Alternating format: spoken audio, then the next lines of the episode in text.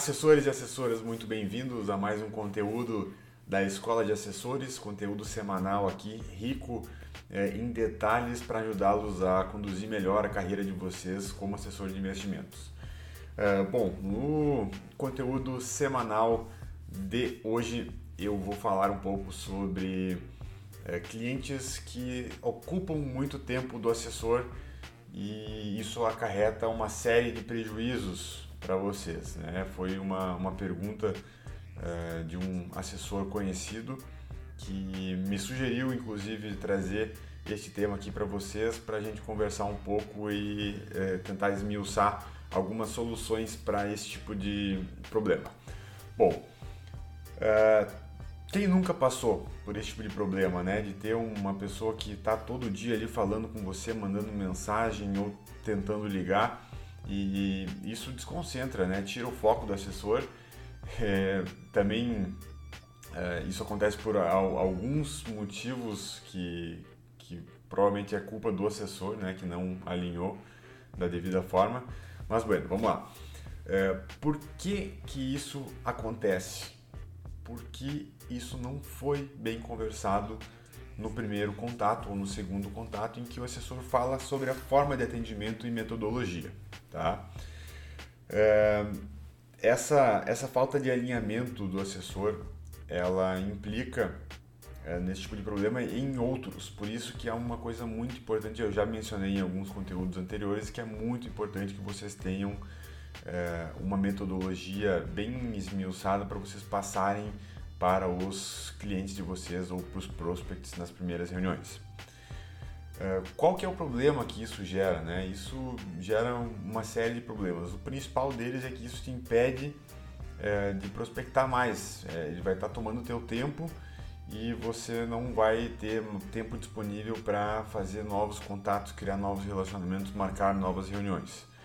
É, isso também te impede de ocupar o teu tempo para estudar produtos para oferecer para os clientes. Né? Isso é uma prática é, muito importante para o assessor de investimentos que tem que estar em contato constante trazendo novidades para os clientes. Isso também demanda tempo. É, também impede que o assessor se mantenha atualizado sobre questões de investimentos, fundos de investimentos novos, é, prazos para subscrições, IPOs, etc. Então, isso de fato é um, um problema.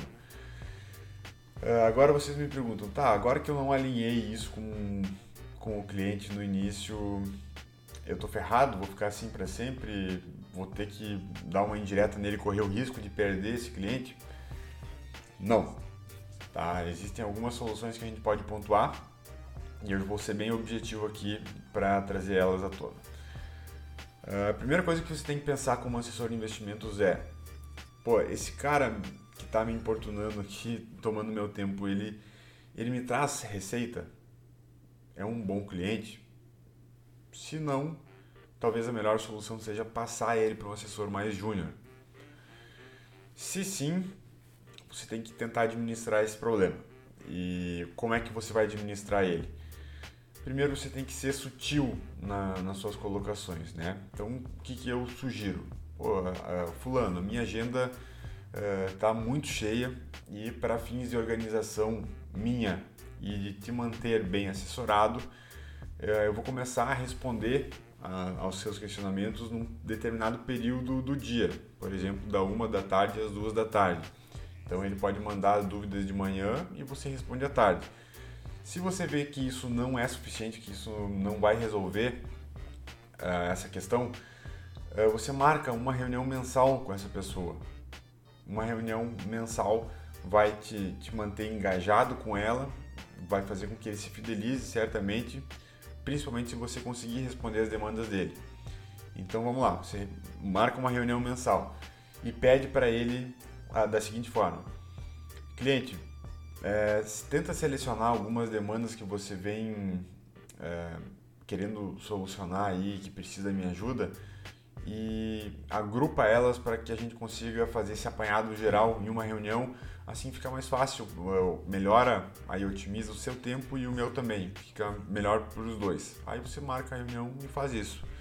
Tá? Outra saída também, uma terceira alternativa, é você fazer um, um, mapeamento de todos os problemas que essa pessoa vem enfrentando ou algo que você já percebeu que é recorrente uh, nos outros clientes que trabalham dessa mesma forma que esse cliente específico e uh, produz um conteúdo, faz um conteúdo em vídeo que é, é bastante interessante uh, no sentido de, de trazer uma uma conexão maior né, entre vocês dentro daquela ideia dos sistemas preferenciais, visual, auditivo, sinestésico.